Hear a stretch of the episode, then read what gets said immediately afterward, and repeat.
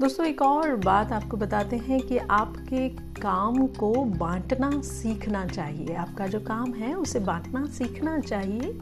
इस बारे में मैप माय जिनोम की सीईओ अनु आचार्य जी कहती हैं कि मैं ऑफ़िस बहुत जल्दी पहुँच जाती हूँ।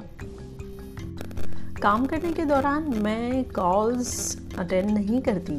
मैं काम बांटना पसंद करती हूँ, क्योंकि मुझे लगता है कि हर एक ऑफ़िस में कोई ना कोई व्यक्ति ऐसा ज़रूर होता है जो उस काम को आपसे बेहतर कर सकता है।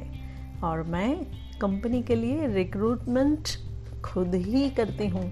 तो जी हाँ अनु जी की बात हम सभी को ध्यान में लेनी चाहिए और काम को बांटना सीखना चाहिए। तो आप भी हो जाइए तैयार।